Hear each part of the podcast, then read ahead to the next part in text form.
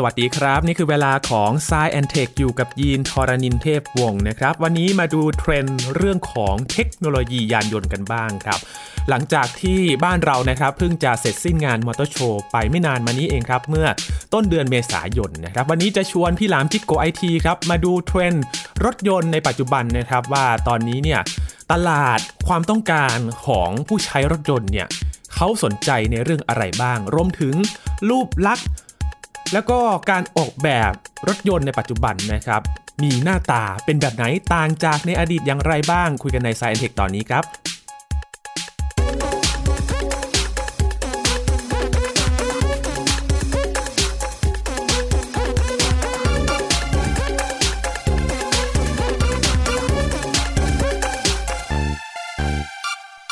และทุกๆครั้งหลังจากที่เสร็จสิ้นงานมอเตอร์โชว์นะครับก็จะมีการสรุปตัวเลขของยอดจองรถยนต์ในแต่ละค่ายนะครับว่ามีตัวเลขเท่าไหร่มันก็ทำให้เห็นถึงเทรนด์ในปัจจุบันนะครับว่าคนเนี่ยสนใจรถยนต์ในแบรนด์ไหนบ้างหรือว่ารูปแบบของรถยนต์ที่เป็นที่นิยมในปัจจุบันนะครับอีกเรื่องนึงครับที่เราจะมาคุยกันในวันนี้นะครับนั่นก็คือความสนใจของผู้คนในตอนนี้นะครับหลังจากที่มีเทรนด์รถยนต์ไฟฟ้าเข้ามาแล้วแบรนด์ต่างๆเนี่ยเขาตีตลาดในบ้านเราเป็นยังไงแล้วบ้างนะครับวันนี้จะมาถามกับกูรูที่ไปสำรวจงานมอเตอร์โชว์มาเหมือนกันนะครับพี่หลามที่รักบุญปรีชาหรือว่าพี่หลามจิกโก ไอ ที นะครับสวัสดีครับพี่หลามครับสวัสดีครับคุณยีนสวัสดีคุณผู้ฟังครับพี่หลามไปเดินครบทุกตารางนิ้วไหมครับปีนี้ ไปทั้งสามวันนะ ปีหนึ่งจะไปมอเตอร์โชว์แค่วันเดียวครับปีนี้เนื่องจากมีภารกิจต้องทำเยอะนะฮะก็เลยต้องไปถึงสามวันเหน็ดเหนื่อยพอสมควรเดินไปเยอะกว่าทุกปีเลยครับเดินเยอะมากโอ้ ก็จะได้เห็นว่าคึกคักกลับมาอีกครั้งไหมครับพี่หลามเพราะว่าเราห่างหายจากการที่คนไปดูงานมอเตอร์โชว์แบบนี้นานแล้วคึกคักมากเพราะว่าปีสองพันยี่สิบสองเนี่ยทั้งมอเตอร์โชว์และมอเตอร์เอ็กซ์โปนะครับยอดจองไม่เยอะมากเพราะว่ามันเป็นช่วงโควิดครับคนก็น่าจะไม่มีอารมณ์ซื้อรถซื้อยานพาหนะกันจะมีก็แต่กระแส อี วี เนาะที่ตอนนั้นมานะทุกคนก็สนใจ อี วี กันก็มีคนซื้อเยอะอย่างอย่างเกตบอลเนาะเกตบอลมอเตอร์นะอย่างพวกออร่ากู๊ดแคทอะไรเงี้ยตอนนั้นก็มาดีพอสมควร เอ็ม จี ค่าย เอ็ม จี ก็หลายๆตัวมามาดีพอสมควรแต่พอมารอบนี้เนี่ยมันเหมือนตลาดเปิดนะฮะผมไม่ได้ตามเรื่องตัวเลขมากนักสักเท่าไหร่แต่ว่าผมยกตัวอย่างบูธ ท, ที่ผมไปทำงานให้เขาเนี่ยอย่างเช่น Mercedes-Benz เนี่ยฮะเขาเปิดตัวรถรุ่นใหม่อย่าง Mercedes อี คิว บี ตัวนี้เนี่ยมีรถอยู่ในสต็อกอยู่ประมาณเจ็ดสิบคันครับขายคันละสามล้านนิดๆสามล้านสองแสนถูกจองหมดตั้งแต่งานวันรอบสื่อครับรอบเพจโอ้โหคือยังไม่เข้าวันแรกเลยนะโดนจองแล้วตั้งแต่รอบ วี ไอ พี ก่อนวันเพจหนึ่งวันก็มีคนมาดูแล้วก็จองจองจองจองคือมันค่อนข้างเป็นตัวบ่งชี้ได้พอสมควรเลยนะว่าเศรษฐกิจอาจจะตกต่ำปีนี้อย่างที่หลายๆคนบอกนะฮะการค้าขายอาจจะไม่ดีแต่คนที่เขามีเงินแล้วเขาจะซื้อพวกของแพงๆอย่างรถเนี่ยฮะมันไม่เกี่ยวกับเศรษฐกิจจริงๆนะเขาซื้อกันอีลงตรงนังจริงๆอืมครับถ้าพูดถึงรถยนต์ไฟฟ้าตอนนี้เนี่ยเราจะเห็นว่ามันเริ่มที่จะมีการส่งเสริมนะครับมีแบรนด์ต่างๆที่เราไม่คุ้นเนี่ยบนท้องถนนนะยินเริ่มจะไม่คุ้นชื่อยี่ห้อกันแล้วครับพี่หลัง คือมีแบรนด์จีนเข้ามาเพิ่มมากขึ้นโดยเฉพาะรถยนต์ไฟฟ้านะครับถ้าดูในมอเตอร์โชว์เองเนี่ยเขาเน้นรถยนต์ไฟฟ้ามากขนาดไหนครับพี่หลังเน้นครับก็ขนาดอันดับหนึ่งอันดับสองอาจจะเป็นแชมป์เก่าอย่าง Toyota Honda ใช่ไหมฮะแต่อันดับสามอันดับสี่ปีนี้ถ้าคุณยินไปดูตัวเลขเนี่ยจะกลายเป็นแบรนด์รถจากจีนซึ่งใช้รถไฟฟ้าชูโรงเลยคือแซงพวกบรรดาที่เคยอยู่อันดับสามอันดับสี่เนี่ยขึ้นมายืนแทนที่ได้เลยตัวนี้เป็นตัวบ่งบอกเลยครับว่าคนไทยตอนนี้เลือกซื้อรถไฟฟ้าเป็นอันดับต้นๆเพราะว่าหลายคนก็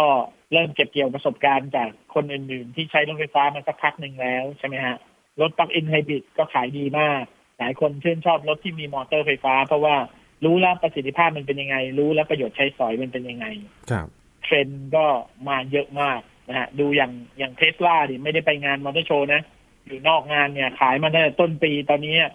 น่าจะมียอดขายไปไม่ต่ำกว่า หกถึงเจ็ด พันคันแล้วครับปีนี้ครับนี่แค่ไม่กี่เดือนนะครับเปิดตัวมาแค่ไม่กี่เดือนยอดขายรุนแรงมากอ่ะเอาไปนับรวมอย่างเกตบอลหรือว่า เอ็ม จี หรือว่าค่ายอื่นที่เริ่มมีรถไฟฟ้าเข้ามาเนี่ยก็ขายดีมากครับยอดขายนี่ดีกว่าเดิมปีที่แล้วแบบ หนึ่งร้อยถึงสองร้อยเปอร์เซ็นต์ เลยอืมครับอย่าง Tesla เนี่ยเพิ่งจะเปิดราคาเมื่อปีที่แล้วเองนะครับพี่หลามตอนที่มีข่าวว่าเอ๊ Tesla จะเริ่มมา Welcome to Thailand แล้วแล้วก็รอดูกันว่าราคาเท่าไหร่นะฮะพอราคาออกมาก็สนใจเลยใช่ราคาดีมาก หนึ่งล้านเจ็ดแสนเก้าหมื่น จริงๆแล้วเมืองนอกตอนนี้ Tesla ปรับราคาลงไปอีกระลอกนึงแล้วนะครับแต่เมืองไทยยังไม่ปรับตามถ้าปรับตามเนี่ยราคามันจะลงไปอีกครับอาจจะลงไปแถวๆประมาณ หนึ่งล้านหกแสนเก้าหมื่น หรือ หนึ่งล้านห้าแสนห้าหมื่น ถ้ามาราคานั้นจริงๆเนี่ยโอ้โหผมว่ายอดคนซื้อ Tesla จะถล่มทลายแล้วก็มันกลายเป็นมันกลายเป็นอะไรอ่ะมันกลายเป็นมาตรฐานราคาที่ทำให้คนตอนนี้เกิดกระแสสังคมเลยนะครับผมเห็นหลายคนอ่ะไปเดินมอเตอร์โชว์อ่ะคุณยินพอเห็นรถคันนี้เออสมมติแบบ บี เอ็ม ดับเบิลยู คันนี้สวยจังไปดูปุ๊บสองล้านกว่าสามล้านกว่าสี่ล้านกว่าอย่างเงี้ยอุ๊ยแพงราคานี้ไปซื้อ Tesla ดีกว่าอืมอ่าเนี่ยอันนี้คือได้ยินแต่หูเลยนะฮะครับคนเดินเข้ามาในบูธ Mercedes-Benz เงี้ยเจอ อี คิว บี สามล้านเงี้ยอุ๊ยไปซื้อ Tesla ดีกว่ามันเหมือนกับperception ของคนตอนนี้ขีดเส้นใต้ไปเลยอะไรที่มันแพงเกินล้านแปดเนี่ยซื้อ Tesla ดีกว่าโอ้เอา Tesla เป็นมาตรฐานไป ซึ่งผมอ่ะไม่ค่อยเห็นด้วยนะผมไม่ค่อยเห็นด้วยทำไมล่ะครับพี่หลานว่ามันคือราคาของ Tesla ตัวรถ Tesla มันก็ดีนะมันก็สวยดีไซน์มันก็สวยรถมันก็ดีคุณภาพมันก็ดี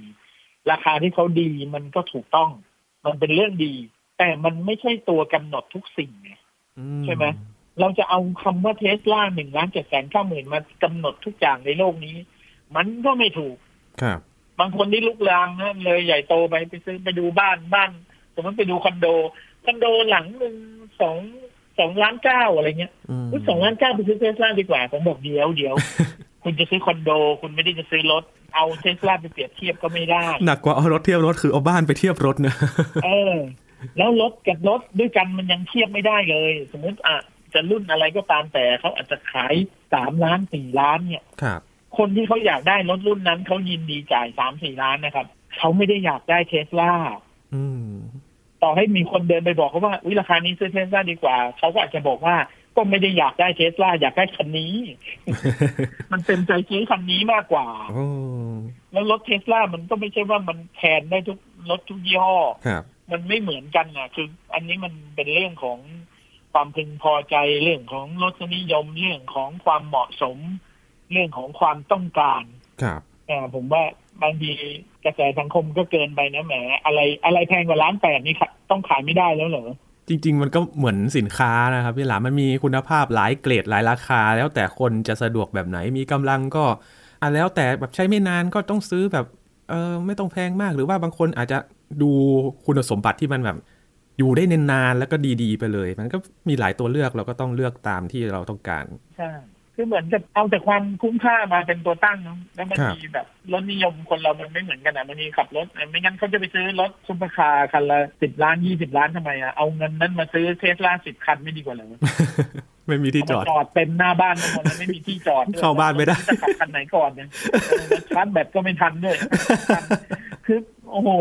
ผมว่ามันไม่ใช่อ่ะตรรกะเนี่ยมันมันไม่ควรเอามันคิดกันแบบแบบเนี้ย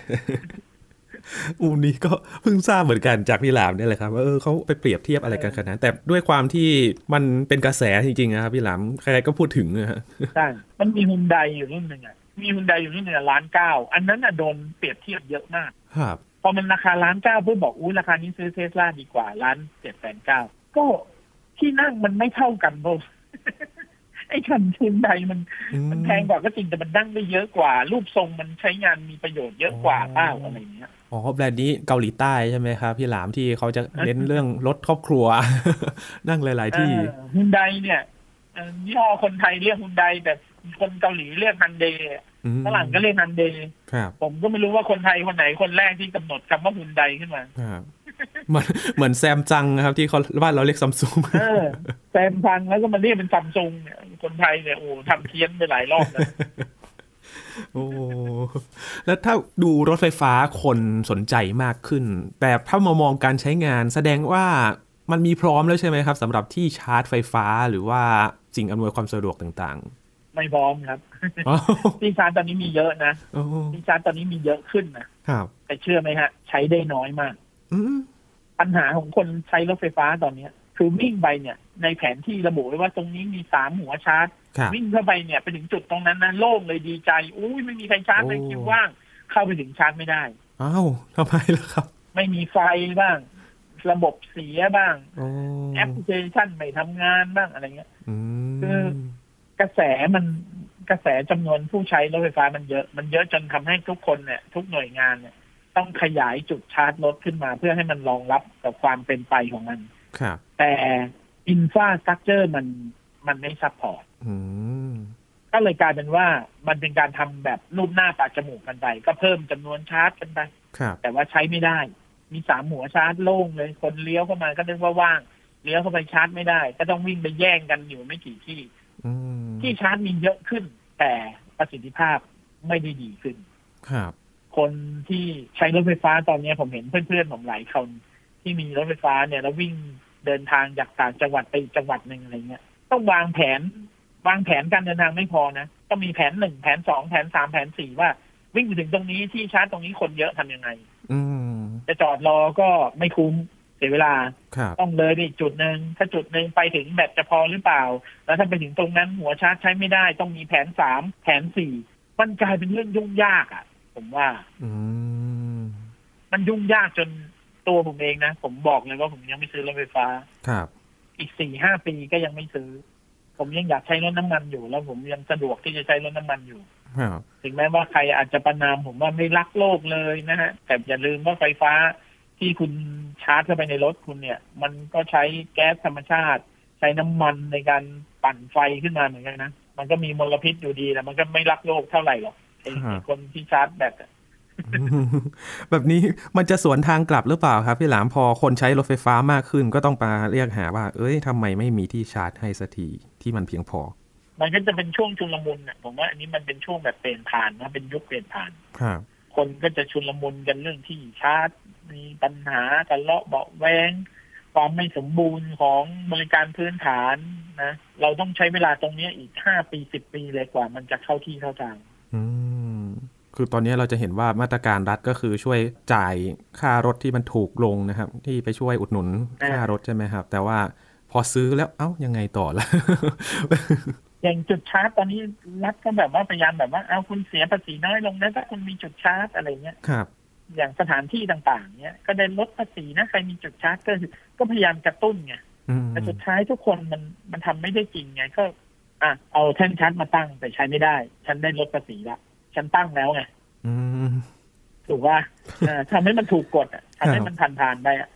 ขอแค่มีสุดท้ายไม่มีใครมาชาร์จเลยเออพอมันชาร์จไม่ได้โอ้โหอันนี้เรื่องใหญ่เหมือนกันเหมือนมันซื้อรถแล้วไม่มีน้ำมันให้เติมนะใช่ผมยังคงเจตนาเดิมนะคุณหญิงคุยกับผมเมื่อปีที่แล้วกับปีนี้ผมก็ยังคงเจตนาเดิมว่ารถปลั๊กอินไฮบริดอ่ะคือสิ่งที่ดีที่สุดสำหรับช่วงเปลี่ยนผ่านเนี่ยเสียบชาร์จที่บ้านใช้ไฟ เอ ซี ปกตินะเสียบชาร์จที่บ้านทั้งคืนตื่นเช้ามาวิ่งได้ควรจะวิ่งได้อย่างน้อยหนึ่งร้อยถึงสองร้อยโลอ่ะถ้าไม่เจอที่ชาร์จก็เติมน้ำมันต่อไปเลยอะไรเงี้ย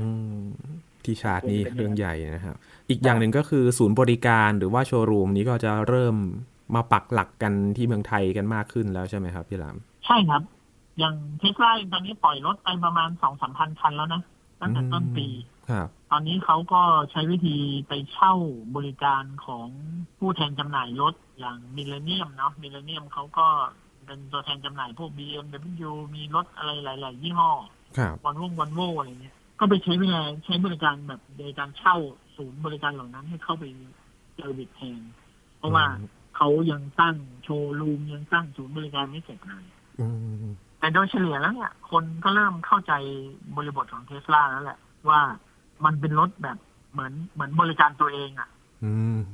มันเป็นรถแบบบริการตัวเองอ่ะก็คือตอนคุณไปซื้อคุณก็จองผ่านออนไลน์ไม่มีโชว์รูมไม่ดู เ ซื้อเสร็จปุ๊บเนี่ยพอถึงคิวได้รถคุณก็ต้องเอาทะเบียนมาใส่ก่อนนะคือเทสลาจะไม่ให้ใครขับป้ายแดงเลยโอ้คุณต้องไปขอทะเบียนมาให้เรียบร้อยแล้วเอาป้ายขาวมาส่งให้เขาแล้วถึงวันรับรถเนี่ยคุณก็ไปรับรถตามจุดที่เขาจอดไว้ให้ไม่มีเจ้าหน้าที่มาเดินอธิบายอะไรมีแต่ call center ให้โทรคุยคุณเดินไปถึงคุณก็รับรถมาแล้วคุณก็ขับรถออกมาไม่มีโอกาสได้ตรวจรถด้วยนะคือตรวจไปก็ไม่ได้สมมติรถมีตำหนิสีถลอกปอกเปิดมีตรงนี้ไม่เข้ารูปเข้ารอยไปเคลมมาทีหลังต้องรับรถไปก่อนเพราะรถมันใส่ทะเบียนเราไปแล้วอะถ้าไม่รับก็ไม่ได้ถูกไหมฮะมันจดทะเบียนไปแล้วมันต้องรับไปก่อนแล้วค่อยไปเคลมเอาพอไปเคลมเนี่ยก็ต้องดูอีกทีนึงว่าไอ้ชิ้นส่วนเหล่านั้นมันต้องไปซ่อมที่ไหนหรือต้องไปเปลี่ยนที่ไหนมันดูเหมือนซื้อรถแบบบริการตัวเองอ่ะคนตอนแรกก็งงกันก็เริ่มบ่นๆกันแต่ตอนนี้เริ่มเริ่มเข้าใจแล้วล่ะในเมืองนอกก็เป็นอย่างนี้นะไปถามคนในเมืองนอกเมืองนอกนี่เทสลานี่แทบจะไม่มีศูนย์บริการเลยนะครับเพราะว่ารถตัวรถมันเองเนี่ยมันไม่ต้องทำอะไรมันไม่ต้องมีเซอร์วิสตามหลักกิโลทั่วๆไปอย่างเทสลาในเมืองหนาวเนี่ยเขาบอกว่าไอ้น้ำมันมอเตอร์มันเนี่ยคือมอเตอร์ชุดขับเคลื่อนมันเนี่ยมันจะต้องมีน้ำมันหล่อลื่นอยู่ครับเขาบอกไอ้น้ำมันมอเตอร์ที่ใช้กับเทสลาเนี่ยสามารถใช้ได้ตลอดอายุการใช้งานของรถเลยถ้าคุณอยู่ในเมืองหนาวคุณไม่ต้องเปลี่ยนเลยไอ้ตัวเนี้ย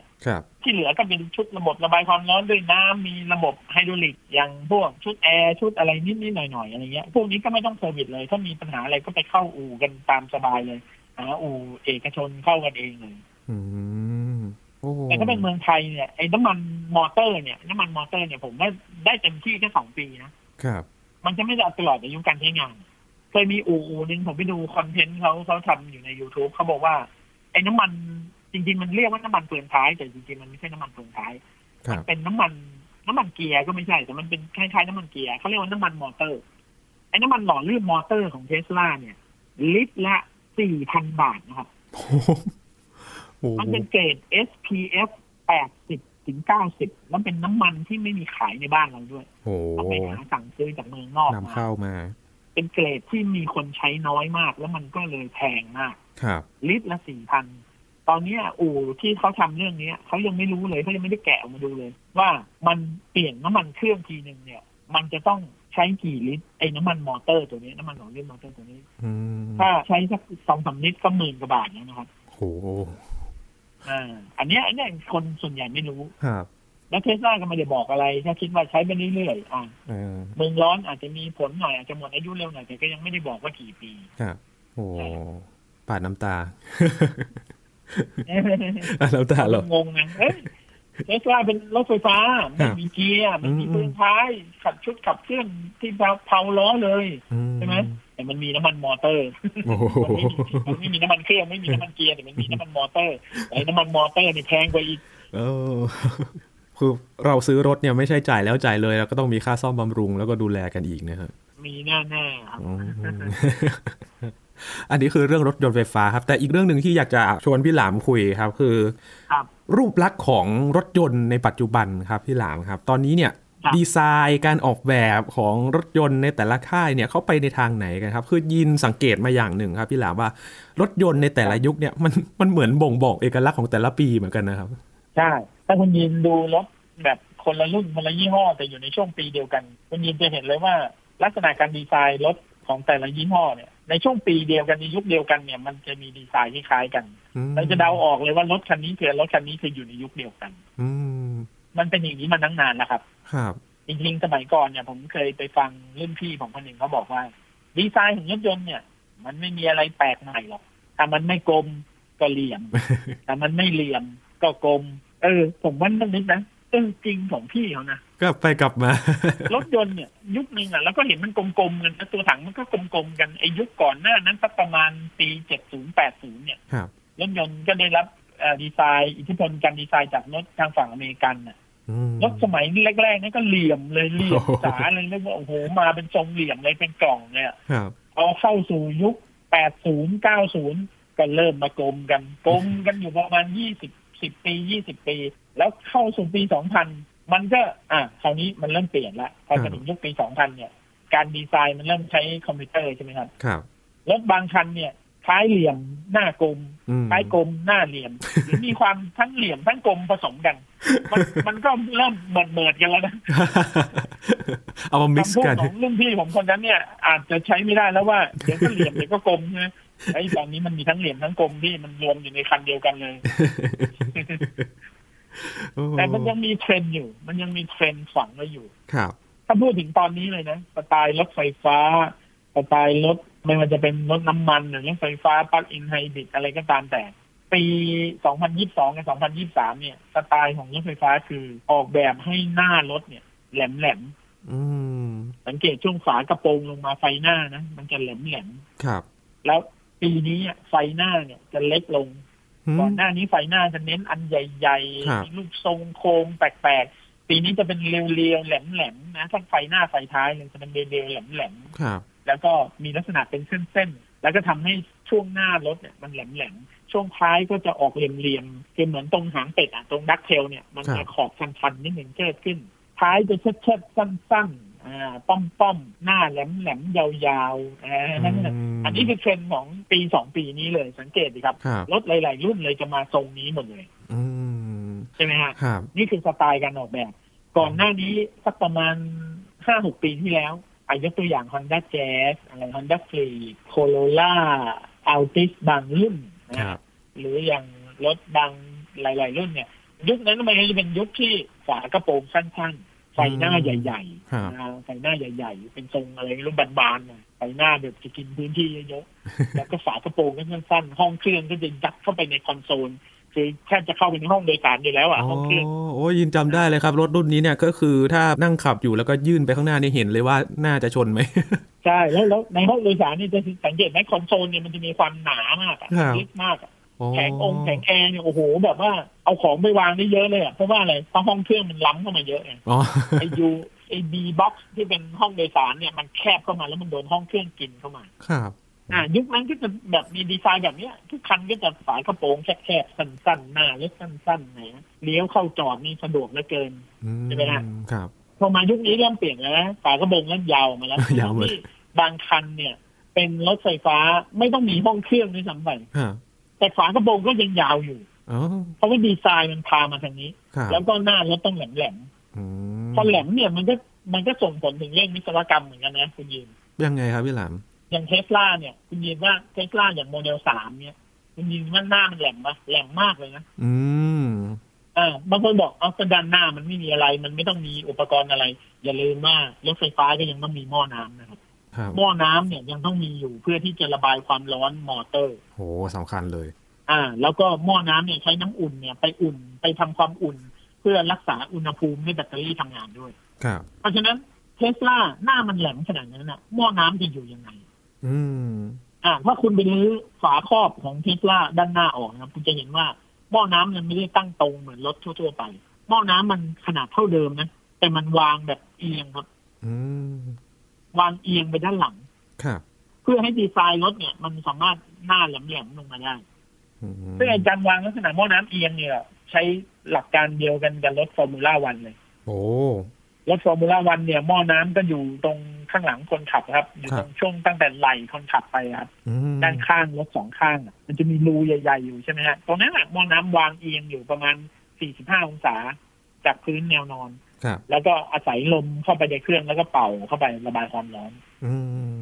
เนี่ยอันนี้มันบ่งบอกเลยว่าเทรนด์เนี่ยมันกำหนดมาจนกระทั่งวิศวกรรมต้องออกแบบทฤษฎีใหม่หรือว่าต้องแก้ไขตามไปด้วยตอบตามดีไซน์ก็เลยน่าสนใจว่าเอ้ยเดี๋ยวอีกสัก สองถึงสาม ปีเทรนด์รถมันจะเปลี่ยนไปทางไหนนะเออนะเออใช่มั้ยฮะน่าสนใจมากอย่าง บี เอ็ม ดับเบิลยู สัก สองถึงสาม ปีที่ผ่านมาเนี่ยจะสังเกตว่าไอ้ช่วงกริลหน้ารถเนี่ยรูระบายความร้อนหน้ารถเขาเนี่ยใหญ่มากนะโดยเฉพาะซีรีส์สี่นะ บี เอ็ม ดับเบิลยู ซีรีส์สองซีรีส์สี่โอ้โหสัญลักษณ์ไตรคู่ของ บี เอ็ม ดับเบิลยู เนี่ยใหญ่เบ้อเริ่มต้มเลยอันเนี้ยเดี๋ยว บี เอ็ม เนี่ยก็ต้องขยับตามนะแต่ยุโรปเนี่ยเขาคอนเซอร์เวทีฟไงเขายังไม่ไปเชื่อผมไหม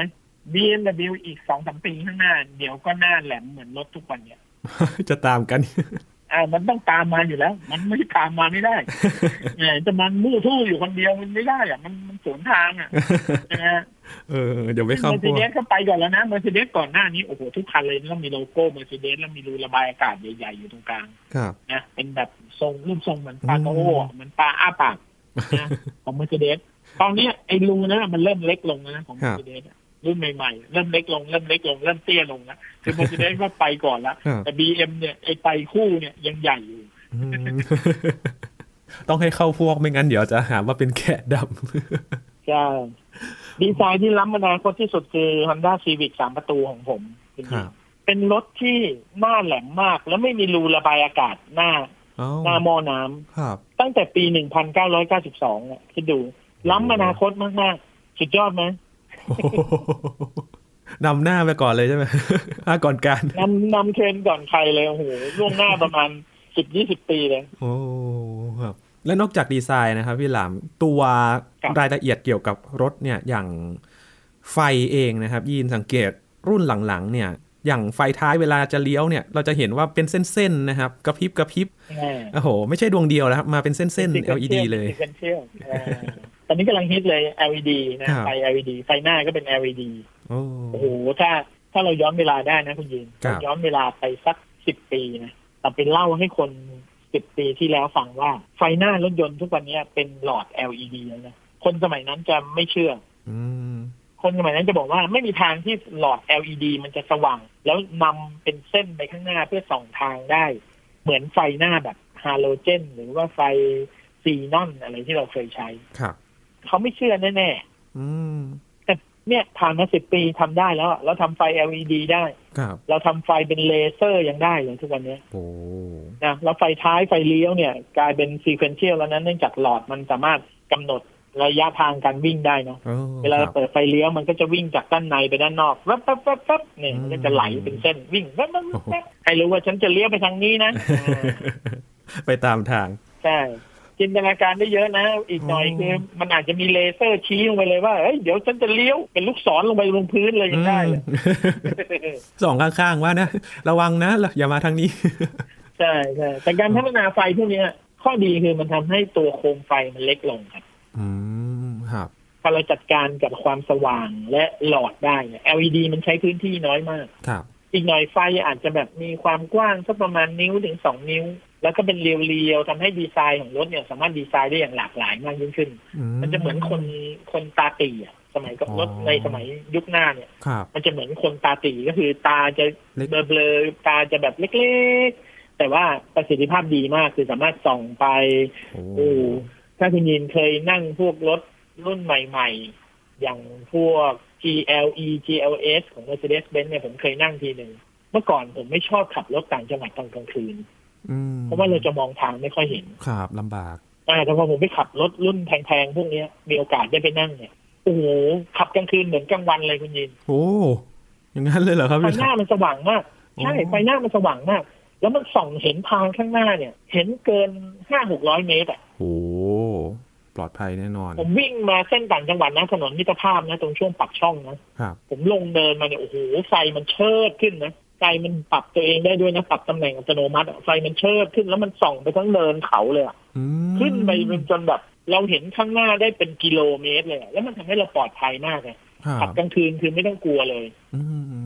แล้วไฟมันฉลาดมากสมมติมีคนเดินอยู่ข้างทางหรือมีมอเตอร์ไซค์สวนมาหรือมีรถสวนมาจากฝั่งตรงข้ามนะไฟมันหลบได้ด้วยนะมันหลบไม่ให้ไปแยงตาคนอื่นได้ด้วยมีรถคันนึงอยู่ข้างหน้าสมมติมีรถคันนึงอยู่ข้างหน้าห่างจากเราไปสักประมาณห้าร้อยเมตรไฟมันก็จะปรับตัวเองความสูงเนี่ยให้ไม่พ้นไฟท้ายของรถคันหน้าเพื่อไม่ให้ไปรบกวนคันนั้นเราก็จะเห็นถนนตลอดระยะเราเลยจนถึงท้ายรถคันหน้า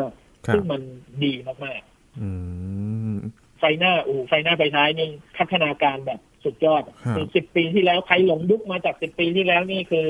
เจอไฟหน้าทุกวันนี้นี่อาจจะชินหน้าเลยก็ได้โอ้เพื่อความปลอดภัยด้วยนะครับแต่พูดถึงความปลอดภัยเนี่ยจะมีระบบในปัจจุบันนะครับถึงแม้ว่าจะไม่ใช่รุ่นท็อปๆเนี่ยก็จะมีเซ็นเซอร์ที่คอยระวังการชนคือสามารถตรวจสอบได้หมดเลยว่าเอ๊ะมีรถมาเฉี่ยวข้างๆหรือเปล่าให้ระวังระวัง ต้องรอบคันสามร้อยหกสิบองศาบลายสปอตเซนเซอร์มีเลยมีรถมาข้างๆอะไรเงี้ยบวกกับพวกระบบขับเคลื่อนอัตโนมัติอย่าง Adaptive Cruise Control โอ้โหพวกนี้นะแทบทำให้เราแบบแทบไม่ต้องขับรถเองเลยนะฮะอย่าง บี เอ็ม ดับเบิลยู ไอ เอ็กซ์ อ่ะตัวที่เป็นไฟฟ้าตัวใหม่คันละ สี่ล้านสองแพงกว่า Tesla ตั้งเยอะแต่ Adaptive Cruise Control มันเก่งมากผมตั้ง Cruise Control เอาไว้ตอนที่ผมวิ่งอยู่ถนนโล่งๆสมมติผมวิ่งอยู่หนึ่งร้อยยี่สิบอ่าสมมตินะสมมติถนนเส้นนั้นวิ่งได้หนึ่งร้อยยี่สิบผมตั้งอยู่หนึ่งร้อยยี่สิบพอมีรถข้างหน้ามาขวางมันก็จะชะลอลงแล้วมันก็จะเว้นระยะเราก็ตั้งระยะได้ว่าระหว่างรถเรากับรถคันหน้าเนี่ยเราจะตั้งให้ห่างกันแค่ไหนได้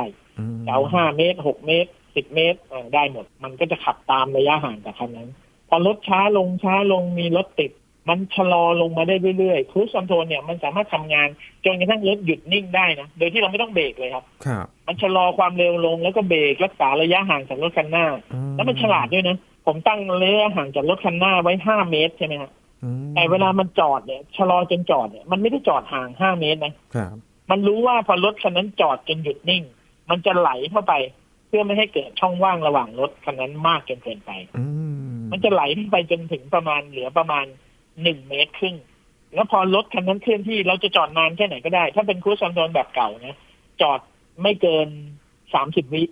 ทีครูซคอนโทรลตัดคุณต้องขับแบบแมนนวลเองละคุณต้องเดินคันเร่งปล่อยเบรกใส่เกียร์อะไรเองไปเองละแล้วคุณต้องเร็วเกินเท่าไหร่หกสิบกิโลเมตรคุณถึงจะกลับครูซคอนโทรลได้ใช่ไหมฮะอันนี้คือไม่ต้องเลยรถติดติดแล้วจอดปุ๊บมันเบรกหยุดให้ทำเบรกโฮให้เราด้วยเรานั่งอยู่ในรถเฉยๆเลยไม่ต้องทำอะไรเลยตอนรถข้างหน้าขยับจะจอดนานแค่ไหนก็ยังรถข้างหน้าขยับไอ้ครูซคอนโทรลนี่ก็ทำงานต่อเลยวิ่งไปตามคันหน้าไปจนกระทั่งได้ถึงความเร็วสูงสุดที่เราตั้งไว้คือหนึ่งร้อยยี่สิบมันก็จะวิ่งไปพอถนนโล่งมันก็วิ่งหนึ่งร้อยยี่สิบเลยมันเร่งขึ้นไปเลยอ่าบวกกับฟังก์ชันอย่างเลนคีปอ่าการรักษาตำแหน่งเลนใช่ไหมครับเลนคีปเนี่ยมันก็โอ้โหหลบสมมติคันหน้าเบรกแล้วมันก็เบรกให้ถ้าเราฝืนเลนคีปออกไปอยู่อีกเลนนึงมันก็จะแซงคันนั้นให้เพราะเราตั้งครูซคอนโทรลไว้เร็วกว่านั้นมันแทบจะเป็นรถขับอัตโนมัติอยู่แล้วใช่ไหมครับอย่างระบบโฮนะครับพี่หลามคือเบรกบงเบรกมือเนี่ยช่วงไฟแดงนี้ไม่ไม่รู้จักแล้วนะเราไม่ต้องแตะเบรกด้วยนะเราไม่ต้องเหยียบเบรกค้างไว้ถ้าเรื่องอยู่ในเกียร์ดีมันทำเบรกโฮก็คือมันหยุดเบรกไว้จอดรถเราไว้ครับสบายมากแล้วหน้าปัดเนี่ยตอนนี้เนี่ยจากเดิมที่เป็นเข็มเนี่ยเป็นจอแบบโอ้โหคือเห็นรายละเอียดเกือบทุกอย่างเลยที่เขาบอกมานะครับพี่หลามอย่างตั้งล้อเองเนี่ยถอยล้อไม่ตรงนี่รู้เลยนะใช่ใช่ใช่ถอยจอดเนี่ยเดี๋ยวนี้แทบจะไม่ต้องถอยเองแล้ววิ่งก็ไปถึงดูไอ้สามร้อยหกสิบองศาแล้วก็เลือกที่จอดมันก็จะเลื่อนรถไปแล้วก็ถอยกลับเข้ามาเองแล้วเดี๋ยวนี้จอดอัตโนมัติจอดเร็วแล้วนะเมื่อก่อนช้ามากเมื่อก่อนนั่งรอประมาณห้านาทีกว่าจะได้ลงจากรถถอยแล้วถอยอีกตั้งแค่ตั้งอีกเดี๋ยวนี้คือม้วนเดียวจบเลยเลี้ยวปุ๊บมาจอดเลยโอ้โหอัจฉริยะจริงๆดีมากแบบนี้เนี่ยมันจะทำให้คนเขาขับรถง่ายขึ้นไหมครับพี่หลามผมว่าอีกหลายคนคงเป็นง่อยครับคงไม่ได้ขับรถเองแล้วทำอะไรกันไม่เป็นแล้วแล้วขึ้นไปนั่งอย่างเดียวแล้วก็จะไปไหนก็ไปบอกรถมันเออนะคือแบบนี้เนี่ยมันขับง่ายขึ้นนะครับแต่ว่ามันจะมีความประมาทของคนเพิ่มไหมครับหรือระบบมันประมาทถ้าเราไม่ได้ขับด้วยแมนนวลเนี่ยเราจะมีความประมาทมากขึ้นหนึ่งคือเราจะไม่มีสมาธิในการขับรถเลย